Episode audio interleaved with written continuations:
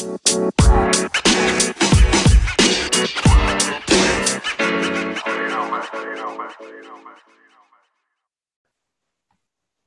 boom, boom. Welcome aboard, welcome aboard. It is I, TJ, uh, and welcome to M5 Successful Friends. As it is, like any other day, we bring out um, guys who are really doing it, killing it in their own space of property and anything that has to do with property. If this is for your first time, where have you been? But if it is your second time, third time, fourth time, welcome aboard and welcome back uh, it is an honor and a pleasure for me to be bringing out to you the Kura guys. Um, I should say that uh, before I actually um, introduce them, I should say that, you know, when I started off my property journey, I used to look up to Shane. Shane was my go-to guy. And I had found him in the network and he was just doing amazing things and I could admire him from a distance. So it is actually a pleasure for me to be having him on this podcast uh, M5 Successful Friends so that we can chat about his journey and how his business partner Matt also came into the picture. Guys, welcome aboard. How's it going? Thanks, TJ. I appreciate it. Eh? Going very well this side, eh? Good, good. So I'm going to start with Shane because I have known Shane a little bit longer. Um, so when I started off my, my property journey, um, I had I started seeing you, Shane. Um, yeah. And in the networks, I, I, don't know how many deals I've sent you to say, Shane, uh, have a look, have a look. And Quite each time you come back to me and you says, TJ, I'm working on it. TJ, I've got an investor. No, TJ, the money is gone. Um, and where are you from? Um, I mean, we are, I'm, I'm Joburg based. Where are you from? And how did the properties thing start for you? Yeah, so from our side, originally from the, the West Rand, eh, uh, back then. So yeah, the property journey started, I think, like a lot of other people as well. Um, there's always been a drive from the from the youth, uh, you know, always drawing pictures of houses, uh, always been interested in uh, civil engineering and architecture and everything. But from there, you know, reading the Rich Dad Poor Dad, um, reading other multiple books, uh, and just doing a lot of research into different fields and stuff. But often what you find is, you know, the Americas, they, they dominate the space and anything that you research lands you up right there. So a lot of that research just drove me to the position of like, I want to be in this space. You know, this is what I want to do. This is my passion. Your construction is everything that I, I breathe. So a lot of that ended up in a lot of research and finding out where in South Africa can we achieve this type of thing that Americas have. And that led me through to Sapin and Andrew Walker. Through that, I got a bit educated through that, um, sort of took me under the wing and a lot of online research, books that I read. And yeah, then eventually partnered up with Matt. And then from there, things 10x, Dan. Awesome. Good. Uh, great having you around. Matt, um, um, I, I just started you coming into the picture and I was like, where's this guy coming from? You know, um, how, how, where you from and, and how did your journey also kick in?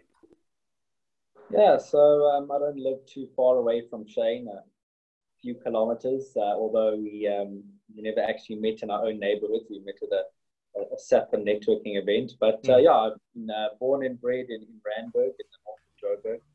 And. Uh, my, uh, my property journey started off like, like many others. I, I had an interest in property. I, I never owned any property or anything like that. Um, but um, yeah, it always interested me, and I always knew that uh, you know having just one job or one source of income is never enough, and uh, you always have to look at uh, multiple funnels of income. And I always knew property has stood the test of time, and um, you know I knew that I needed to get involved with it in some way, but never quite knew how to go about it. And then I stumbled upon the the Rich Dad Poor Dad book, uh, like Shane mentioned, and um, from there, I started to get an idea of what it's all about. And then I, I made a decision that I needed to, to go after it. Um, I'm going to show off, right? So, ah, there it is. So there's my, this, this is uh, copy number four or five in my household, right? Nice. And um, in this copy here, so so how I stumbled upon this was that my my wife, about three years into getting married, she bought me one, Mm-hmm. not this copy, and I never read it. And and then I went on to a seminar, and they were talking about this guy. So I started going online a lot to look for what's happening, and then I kind of like trying to figure out. I I know this book. I've seen this book somewhere. And I turned the house upside down the one weekend, and boom, I found it. It was a Saturday, round about seven ish. I read it until two in the morning. I was done. I Wow. was so fired up, it's not even funny. The Sunday, so we've got a tradition in our household. The, the uh, Sundays, it's, it's home time, so we don't do anything no phone, no nothing, no TV. We just connect, right? Yeah. And Sunday, I am just talking about Robert Kiyosaki. My wife now is asking, who is Robert Kiyosaki? Um, so this is actually a copy that I bought um, um, my son um, for when he turned 12 the other day. Um, and he's told me that he doesn't like it because they talk about a lot of taxes. So I said to him, no, don't worry, my boy, I'm going to teach you what tax is. So each time you ask for ice cream, I'm going to take about 40% of that ice cream. And um, you, you, you'll see how, how it feels, you know. So that's the tradition that we've started off in my household of, of demonstrating what taxes um, look like. Um, yeah. So so coming back to you boys, um, so so you started off your partnerships, and um, how how far long back was this? Sure. So yeah, the partnership originally started was the end of um, 2017, Emmet. That's when we first had Yeah. our first coffee and introduced one another, and you know, sort of like felt one another out. Um, I think by the end of that meeting, we decided, listen, let's let's team up. We're going to give it six months. Uh, we Yeah. sort of have similar background, both uh, involved in Uber cars, both had an entrepreneurial mind. So yeah, I think that was in November, and then we did our first drive for dollars in December that year, and sort of I think on our first D for D, we, we sort of got our first first deal. All right, cool. You Second you one. speak of you speak of this background where you guys have was was exposed to other businesses, um, the Uber uh, that you mentioned just now. Um, who who was doing Ubering at that time? Yeah, both of us. Eh? Okay, what what do- what do you mean you guys were doing uh, the Uber business? So we we each uh, own vehicles in the Uber fleet. Okay. Yeah. Right. I mean, for someone out there, they don't know what Uber is all about. I mean, what? How does how does it how does it work? How do you make money? If you make money at all? yeah, so um, you know, we, we got into Uber, didn't know each other. Um, you know, Shane had his little fleet, I had my little fleet, and uh, when first Uber first came to South Africa. Um, you know, you could onboard a certain amount of vehicles onto their system, and you could rent them out to to drivers, uh, similar to what you do in property, where you, rent out a property and you receive a, a rental income. Uh, you could do the same with Uber cars and um, you know that's that's that's what we did. I, I personally did it for about three years. We made quite a bit of money in the first year, and then Yeah. uh, kind of went south second and third year, and that's when I decided to to get out of it. So, so funny enough, right? I didn't know this about you guys. I mean, I've known you guys for donkey years, but I didn't know of your Uber genius. Um, and I've got a similar story. When when I started off um, shortly before the properties, I I had a fleet of vehicles. We we had forty five cars at max at one point on the street.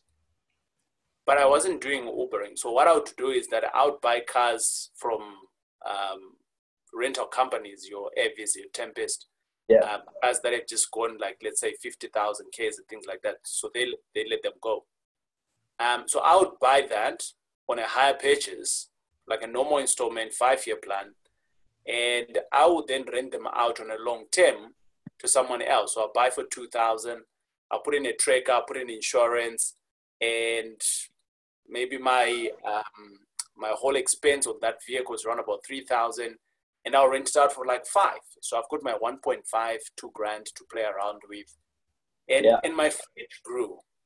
And I only started doing that because I realized that there was a lot of, in the, at that time, there was a lot of foreigners who are coming into town, um, be it from African countries or from overseas, but the banks were not willing to give them that money. So I became that buffer.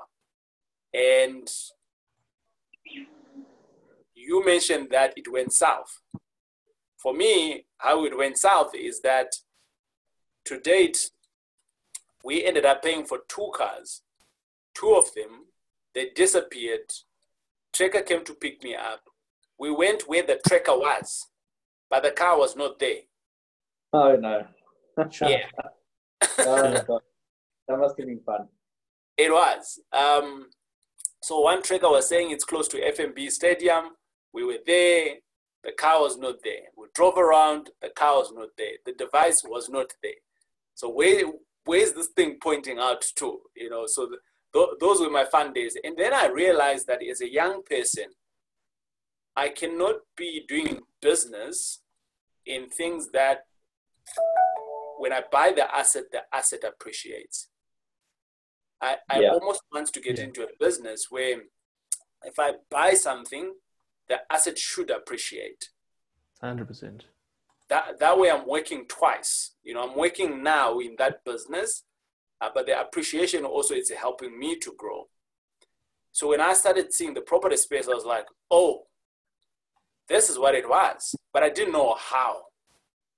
And, and I just want us to jump into that because now you, you both of you guys, you are in the Uber space and, um, you know, you kind of like felt each other. You know, if we were in Cape Town, that would sound very wrong. Um, but I'm glad that we're in Joburg. So- So, so now you're in this space now where you um checking each other out. How did you gravitate to each other? You know, and, and this question is is is both to you because it's about you. Because a lot, I meet a lot of people who say they struggle in finding partners, and for me, having seen you guys grown together and doing deals together, you you um besides my own partnership, you are the next p- best partnerships that I can say to people. If if you're struggling, go and see Matt and Shane.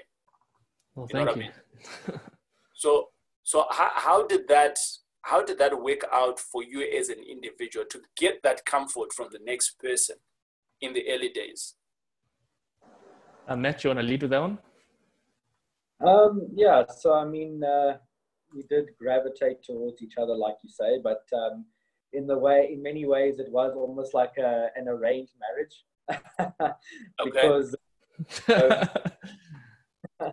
we obviously met each other at the at the um, at one of the the SAPA networking events, and um, you know, I was at that point I was feeling very low in my property journey. I'd, I'd spent about two years trying to do a deal, and I just you know I just couldn't do it, and I just didn't know where to go, and uh, I thought, well, you know, let me let me approach uh, Andrew Walker, the, the the founder of Sapin, and uh, you know, I'd known him previously from from other events and other um, you know trainings and networking events, etc. And I went to him and I said, I'm feeling lost. I don't really know where to go. And, you know, I feel alone in this journey. You know, and um, he he obviously mentoring Shane. Um, you know, he said, well, you know, where do you stay? And I said, well, I stay in I stay in Randburg. He's like, oh, well, you know, yeah, I've got I've got Shane, and he's he's busy trying to do his first deal as well. And um, you know, you guys might be a, a good fit. You guys should probably Mm. you know meet up for coffee and chat about it. So yeah, Yeah. that's kind of part one of how we how we came together. So, so when you met when you met Shane, I mean, you, you don't know him from any bar soap, right? And there's a reference. So there's yes, there's a comfort level because it's coming from someone from uh, someone that you associate with to be in a comfort space as a leader and things like that. Um, Yeah. What gives you the comfort to to say, well, Shane is the guy that I can actually work with as an individual. So so this is you about Shane now. Yeah. No, I think it's like you know, like anything. There's a there's a famous phrase in property called uh, due diligence.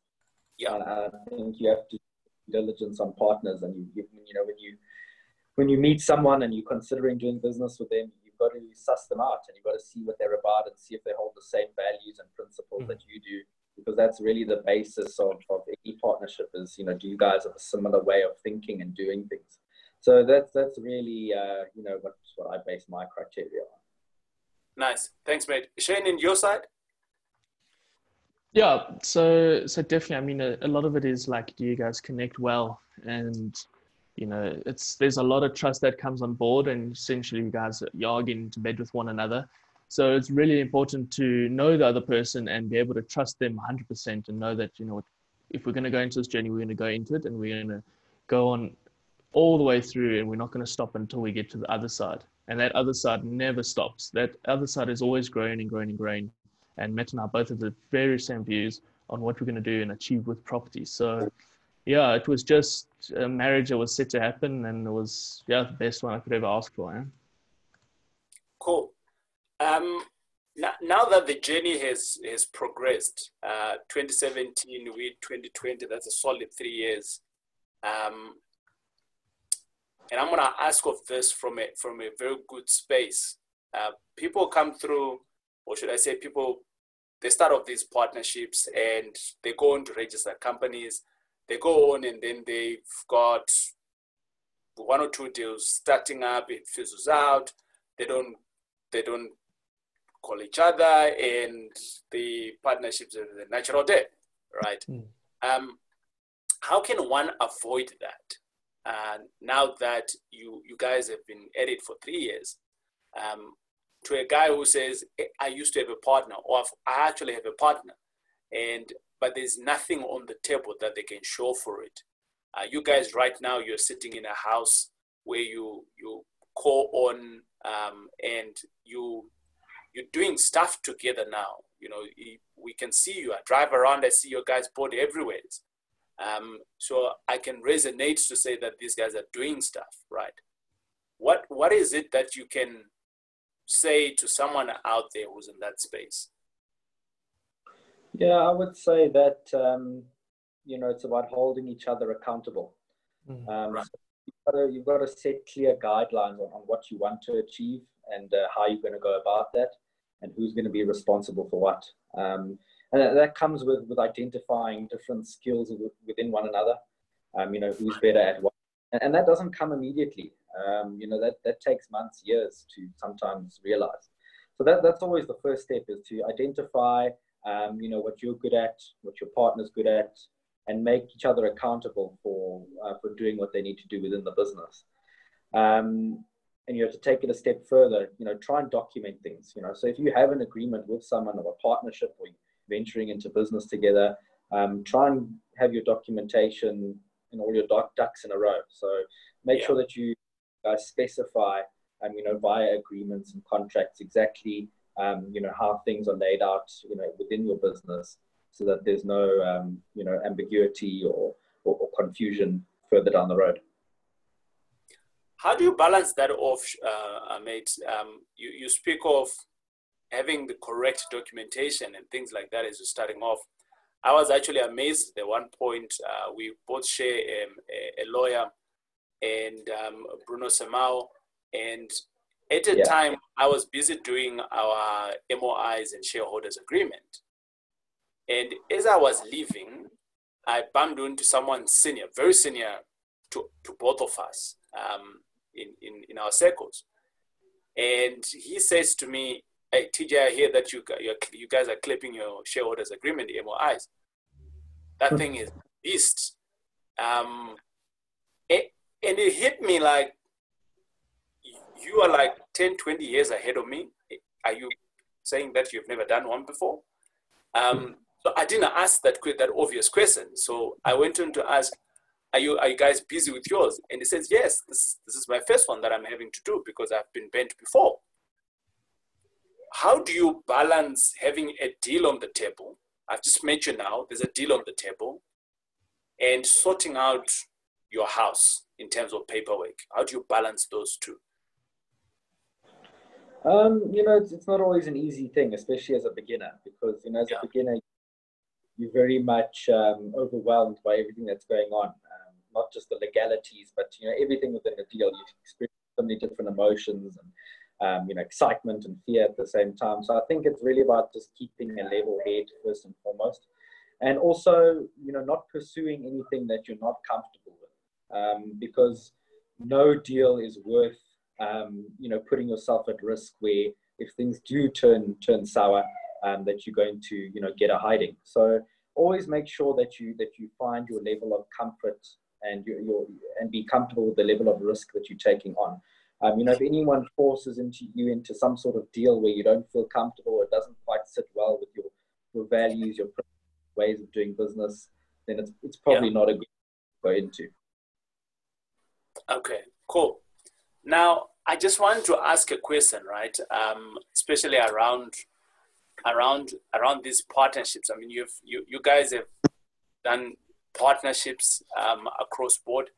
Are, are you only doing the partnerships with the two of you guys, or do you open up partnerships with other people as well outside the two of you? Yeah, so we, we do bring on um, other partners and investors on board to the different deals and stuff.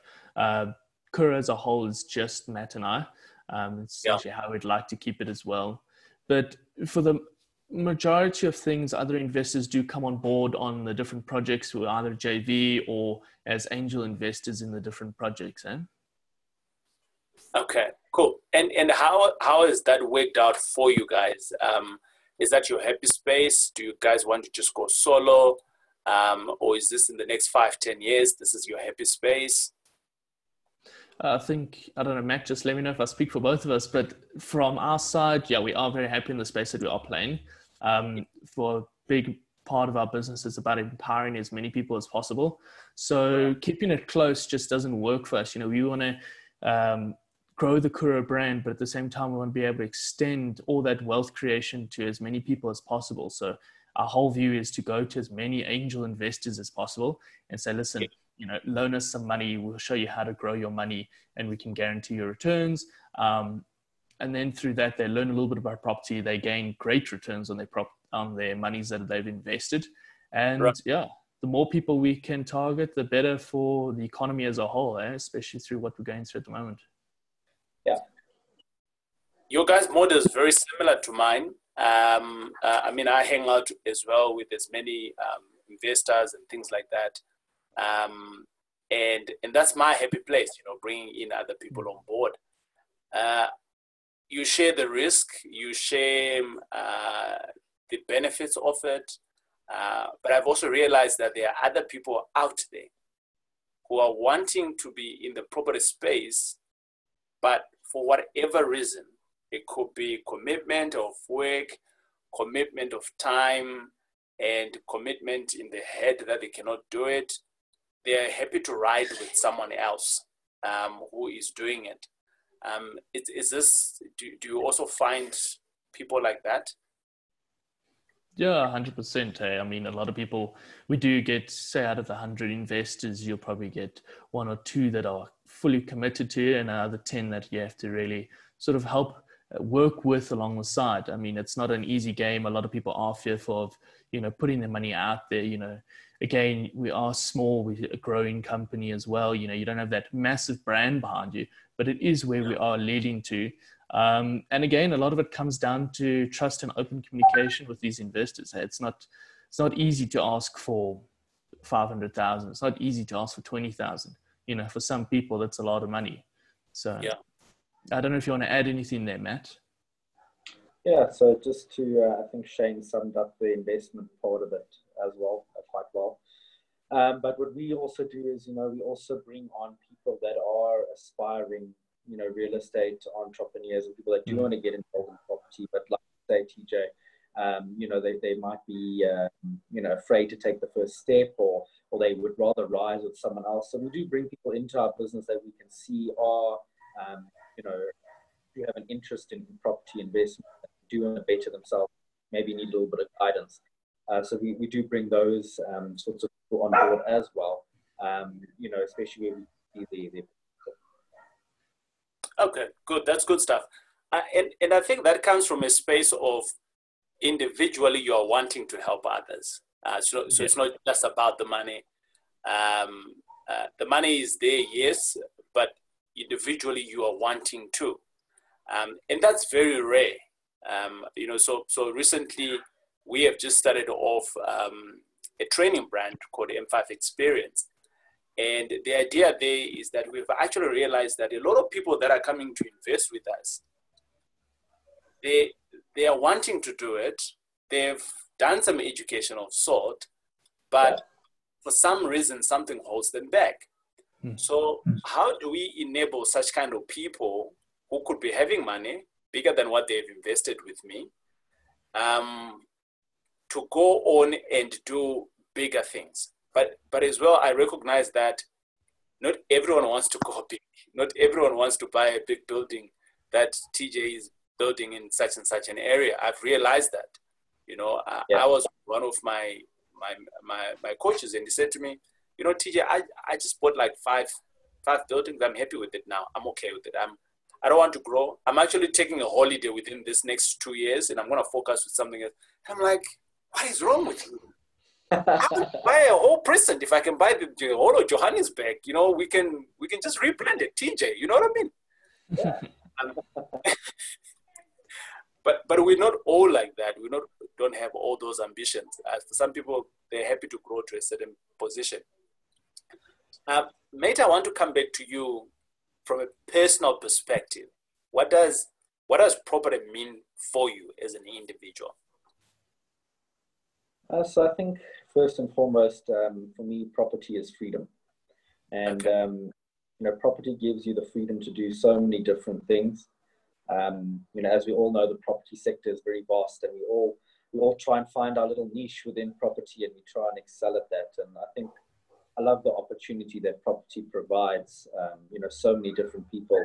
There's so many different ways to succeed in it and, and, and make a make a difference to the world with it. You know, uh, so I think first and foremost it's freedom, um, and also just the the financial freedom as well. Um, you know, through property you really can um, emancipate yourself from you know from the pressures of uh, the financial pressures of, of, everyday life and you know just having a, a regular job so for me if i could sum it up it's really about freedom okay when you're saying freedom um, so you speak of financial freedom uh, so the bottom line of it is that you know you, you you're buying these assets and these assets are paying you right uh, so that's more on the on the buy to rent side uh, because um, I, I, I don't want to say I'm anti, but I'm, I'm, I'm not I'm not pro flips, right? Um, yeah. I'm of the view that that's work, and I don't want to work for the rest of my life. I, I enjoy working, but I don't want to work for the rest of my life looking for money. I want to work having the freedom, the base that you know the money is there, and I can go to the states and experiment on a on a fast car and invest in a fast car model that has never been built stuff like that. you know what I mean? um, but you can't do that if you don't have a base. You know, you if, if your financial basis foundation is strong.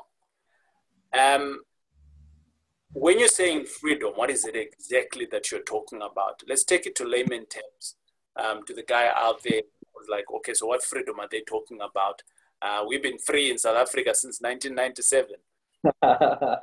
yeah, exactly, exactly. But yeah, there's different types of freedom, and uh, yeah, just to to dumb it down and, and just um, you know put it into layman's terms, like you say. Yeah. You know, what you can do through property, especially you know rental property, is that you can create uh, what we call a, a, passive income. And a passive income is the type of income that you can um, incur every month uh, without having to actually work for that income. So you get an active income.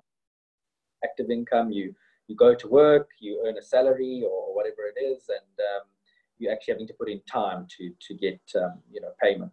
Whereas a, a, passive income is you, you put a, a, bit of work in the beginning, and then that um, that passive income pays you forever and ever on a, an ongoing basis. And um, the more passive income you can generate, um, you know, it gives you more and more freedom because you're having to um, spend less time actually working and, and uh, you know, using your time to, to, to get an income and you can use now more of your time to, um, you know, go out there and do what you, what you really want. Okay, cool. And, and Shane, what, what does, same question to you, what does, what does property really mean to you? Sure. Well, so well, Matt, Matt topped off freedom. There's no way anyone can beat that. Um, yeah. yeah. So just to add to that, I definitely say it's fulfillment. Eh? Yeah. Yeah. So you know when you wake up every day and you know that you're in property and property is exactly the space that you want to play in it's it's it's another feeling that you don't often find. And you know, it's it's to the individual what space that fulfillment is. Um, to myself, property is a space that you know fulfills me. Eh? Yeah. Um, one of the one of the things that I've started now becoming um, a, a, happy place for me is that um, if I drive around or whenever I'm, i drive around, um, I get this warm, fuzzy feeling when I'm passing through a building that I own. And I'm hmm. like, everyone in that place, I am housing them. Yeah. I, I am giving them a place that they call home. And and if I see like a broken window from outside or things like that, like I'm mm. freaking out. Like, what is my caretaker doing? Because yeah. If it's not for me, the deal that I've put together and bringing partners on board and things like that, actually all of these 30 people would have no nowhere to stay, you know. And, yeah. and for me, I think that when I started off, it wasn't like that. It was for me, it was money. I was wanting to put bacon and eggs on the table and maybe go to Durban once in a while. That was me. Yeah.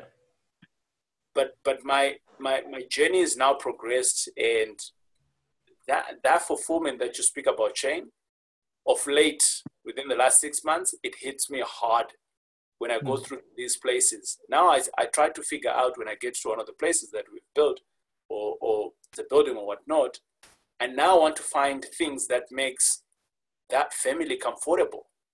Yeah. You know, when I get there, I see the kids are lingering around. I, I now start think, what can I do for this? Can I, can I build a basketball court? Can I, is it a ring that I just need to put in the car park?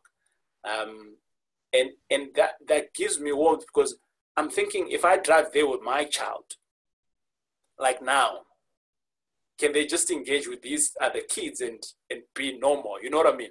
Mm. Yeah. yeah, property is definitely a space of uh, from Kura's side is empowerment and integration.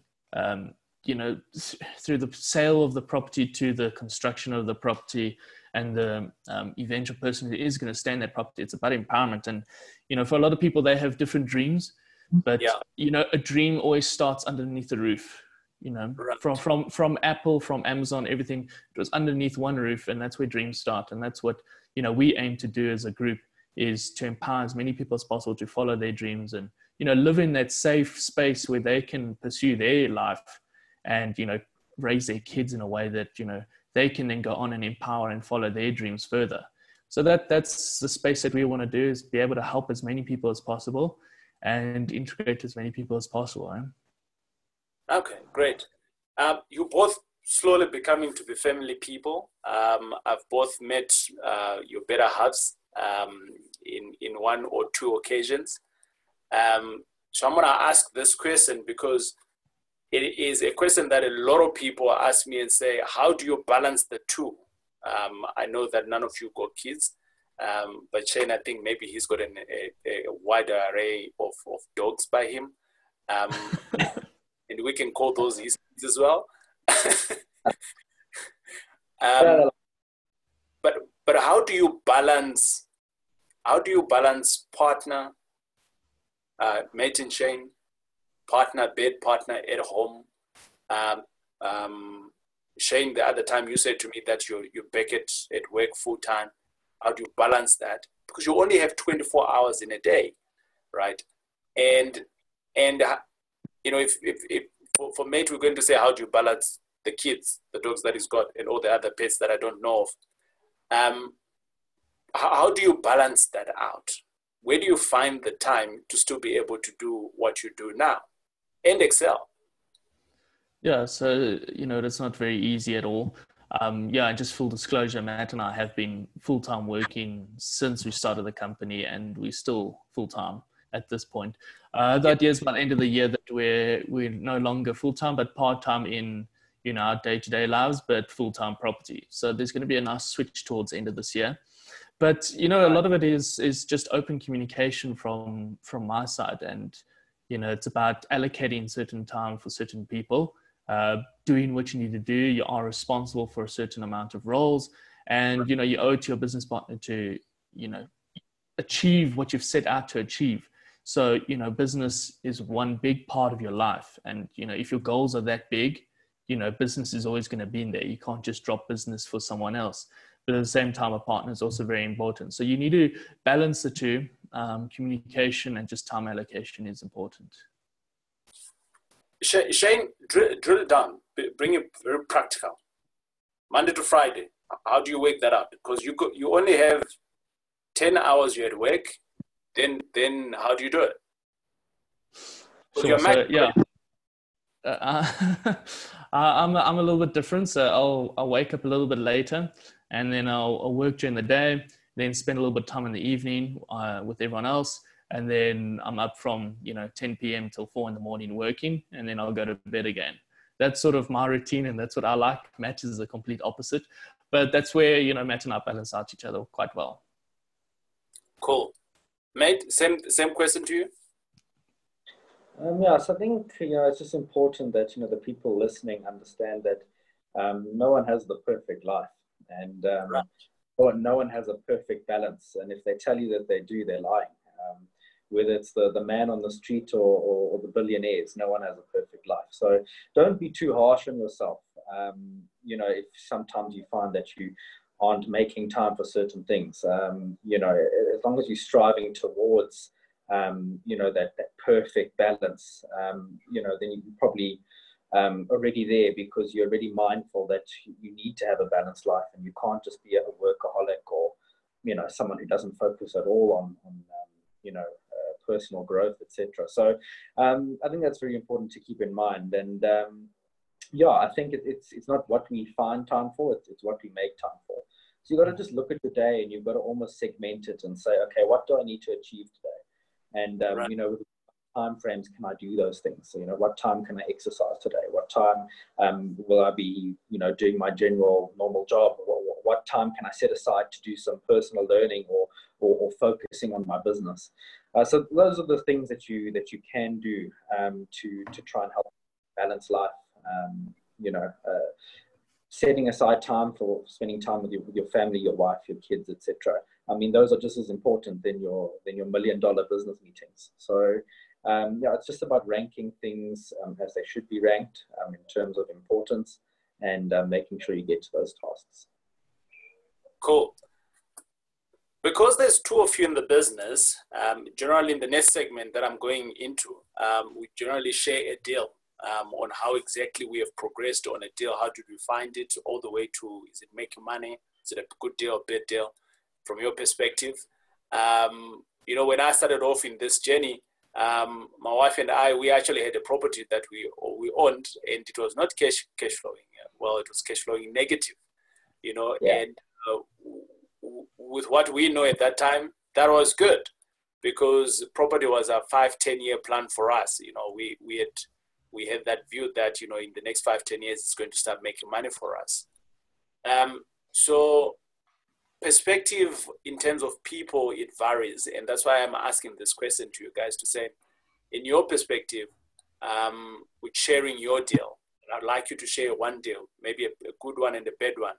Um, and the reason why I'm saying a good one and a bad one, I'm also in the same boat. Uh, there's some deals that have gone bad. Um, on our YouTube page, we, we I mean, the, the worst one that I did was last year. It was a ghost house, you know. Um, I spent yeah. a whole lot of money and time it was out of town. I thought I bought it like at a stupid amount, you know, but yeah. the amount of work that I ended up doing and putting in and the sweat and the drives and all of those things, I'm 400 out of budget, you know? Wow.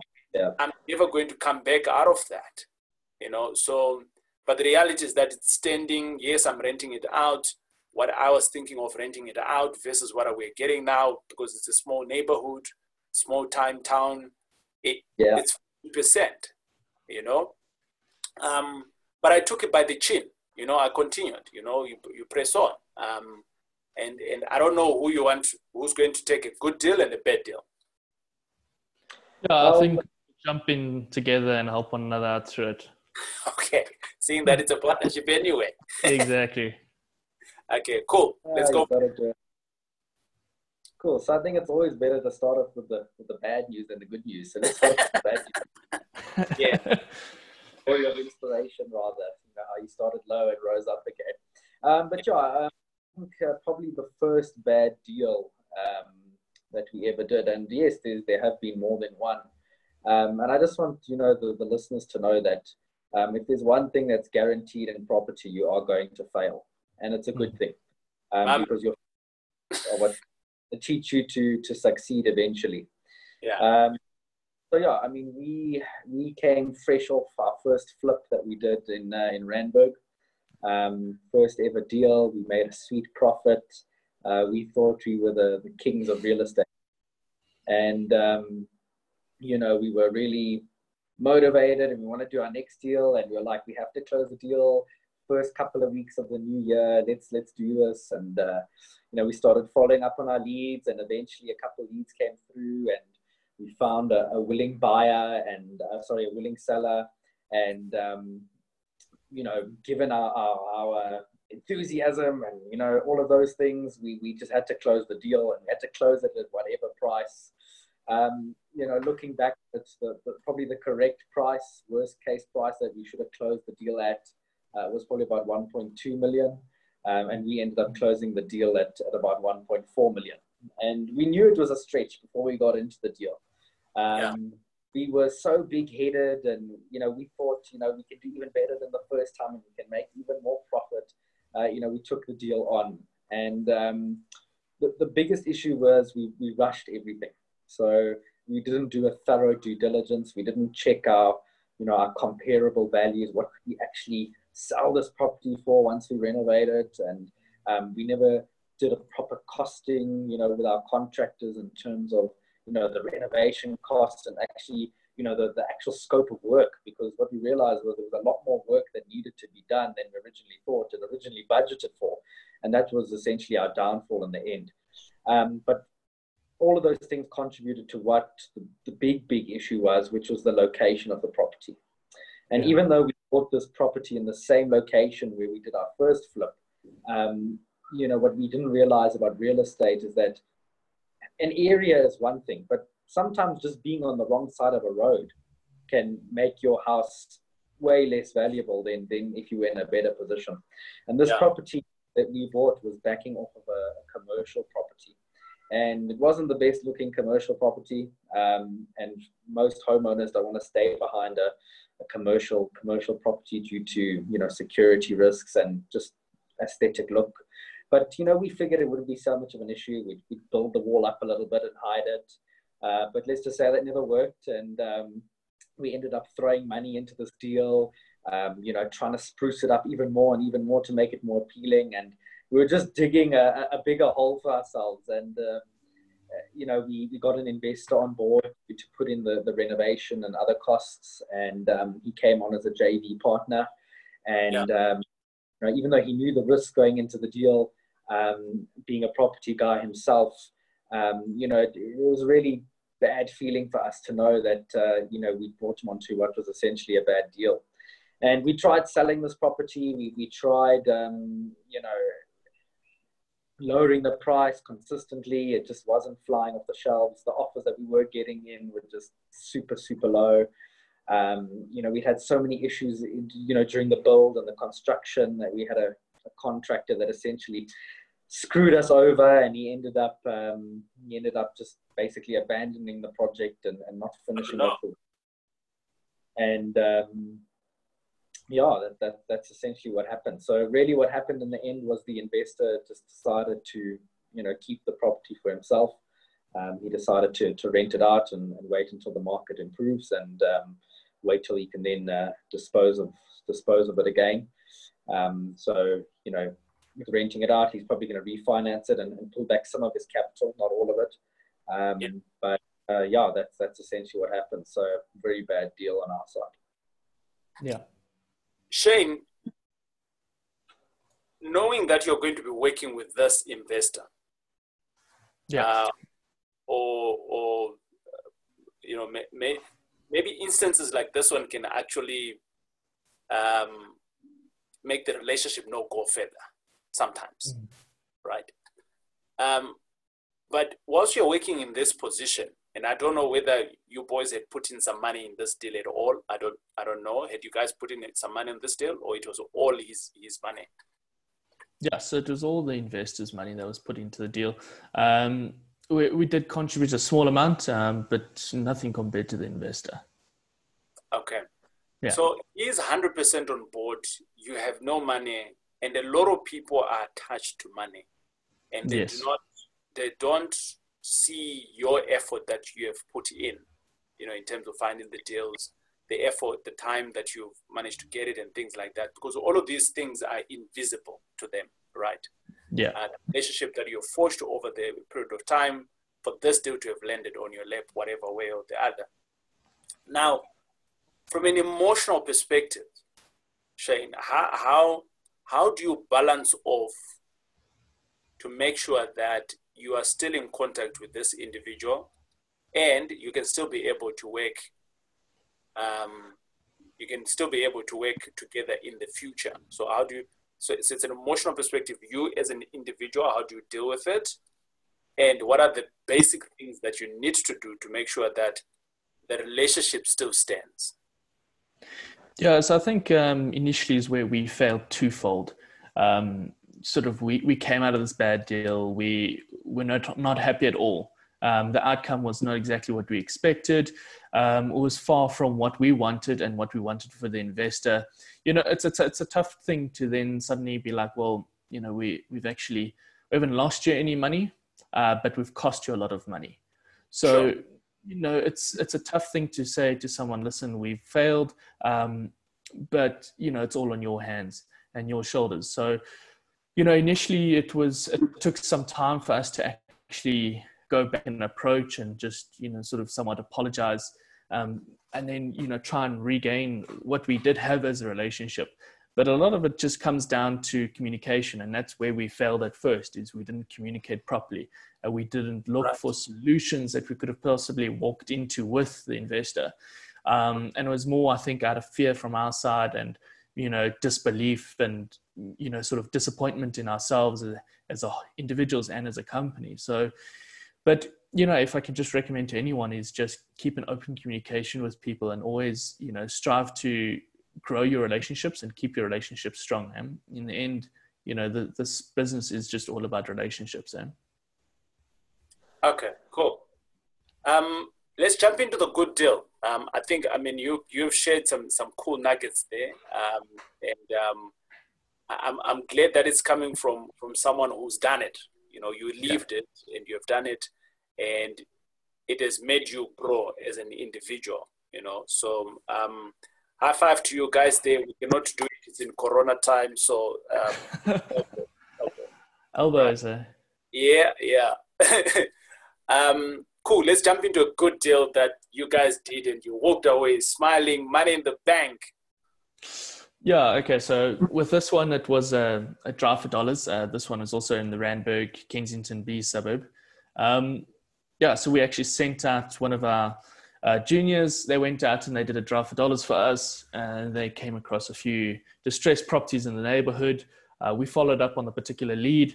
Um, you know, Matt, Matt can talk about the interaction with the particular seller, but uh, very interesting. But from the basic point of view that this property was in a major distress, there was sort of a ongoing relationship between the wife and the husband that just didn't make any sense. Uh, they lived in different provinces.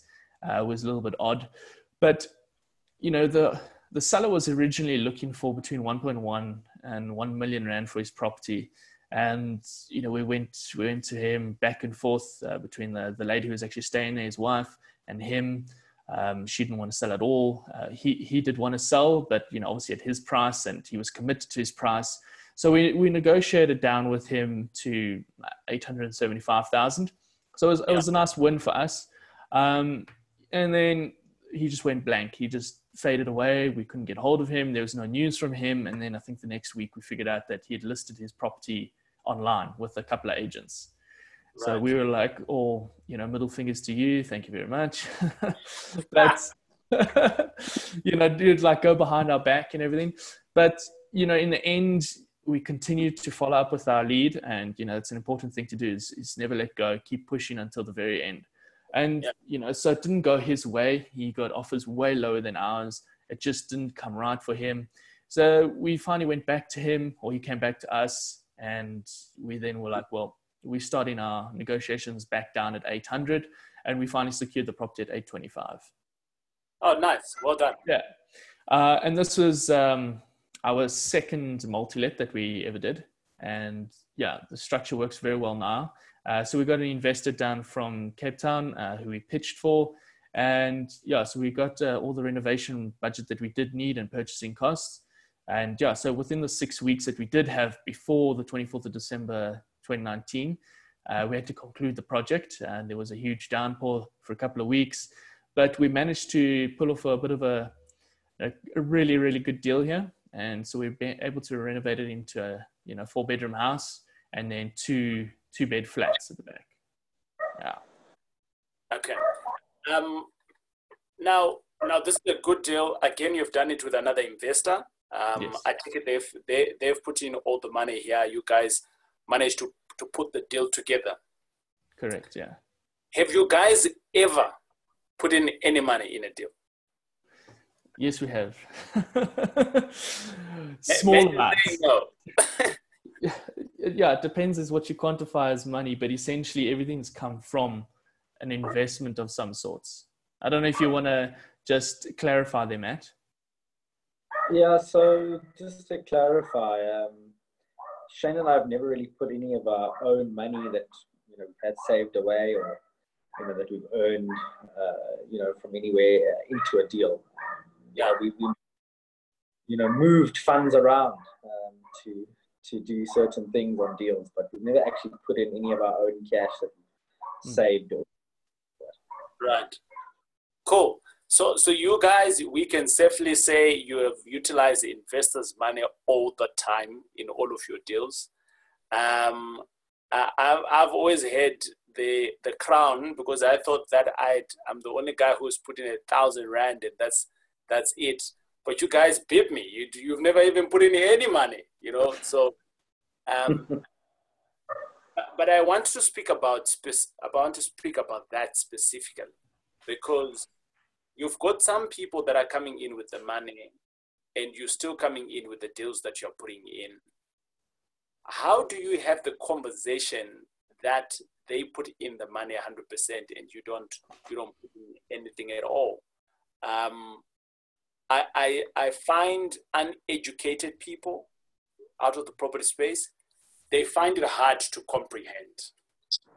Um, so, from your guys' side, how do you guys work with such kind of individuals? You know, it's a partnership. Yes, it's a 50 50. Okay, fine. So, I'm expecting you guys to put in your 500,000. Uh, no.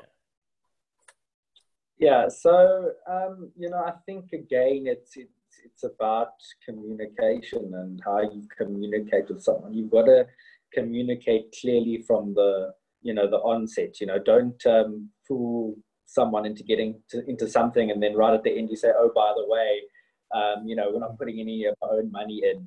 I think you've just got to set the parameters from the beginning of the relationship and say, you know, this is how we do deals. Uh, these Yeah. are the pros, cons. This is how you can benefit from it. This is how we benefit from it.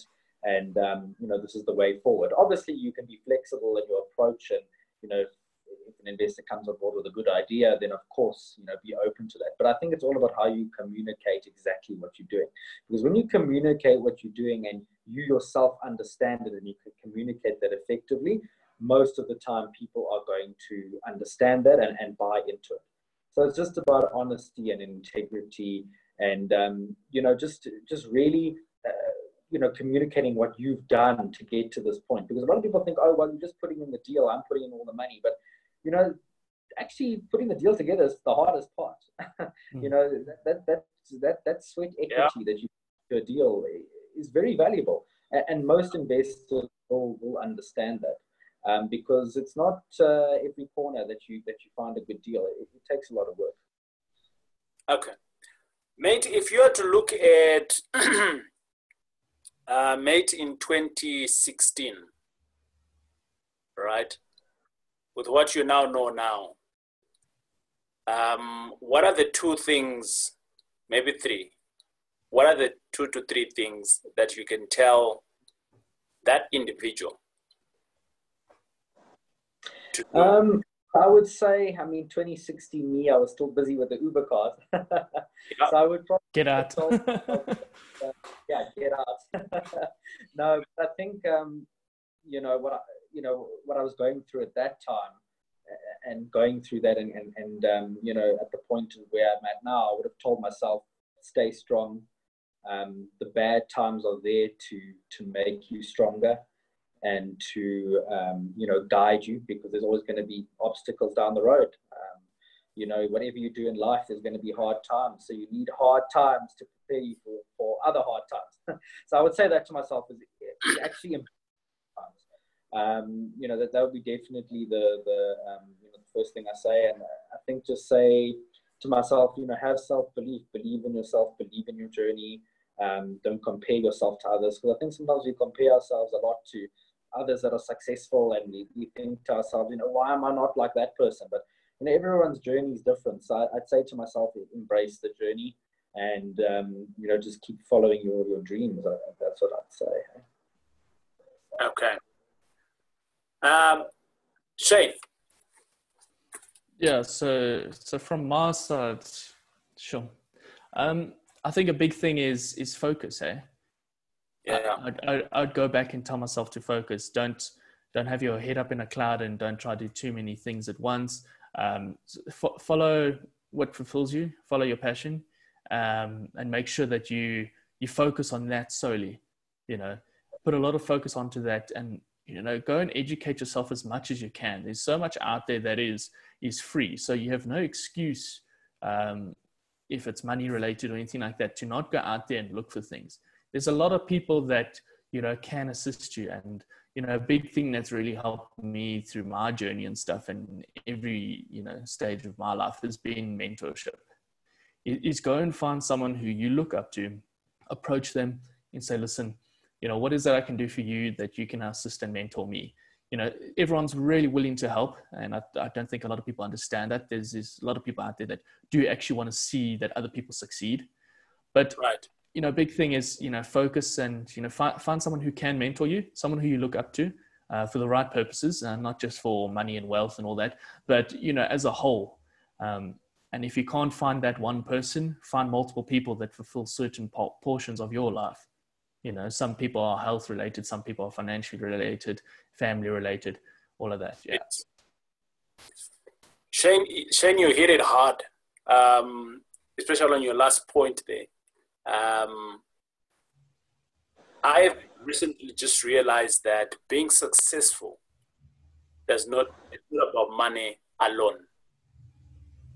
It comes into many facets. I gotta be successful in being a parent. I got two kids. I gotta be successful in being a good brother. I've gotta be successful of being a good husband. Um, I gotta be successful to myself in self development. I've got to be successful in being a good business person, a good leader, right? We've got 200 tenants, 350 students accommodation. We've got guys that are working for us. Some of them I don't have direct contact with them because of the layers in the business. But but I have to be all of these things. Hmm. I have to be successful in all of these things for me to be successful. Because money alone, fine, private jet, wow, what, whenever we get there. But I've got a terrible, I cannot relate to my own son. My wife thinks that I'm a dog. Ha ha ha. All of those other things. Yeah. For me, that's not being successful. And Shane, you have just closed it for me there because we we all have different backgrounds on on our upbringing and our close society of what we are and what we see and what we see on TV and things like that.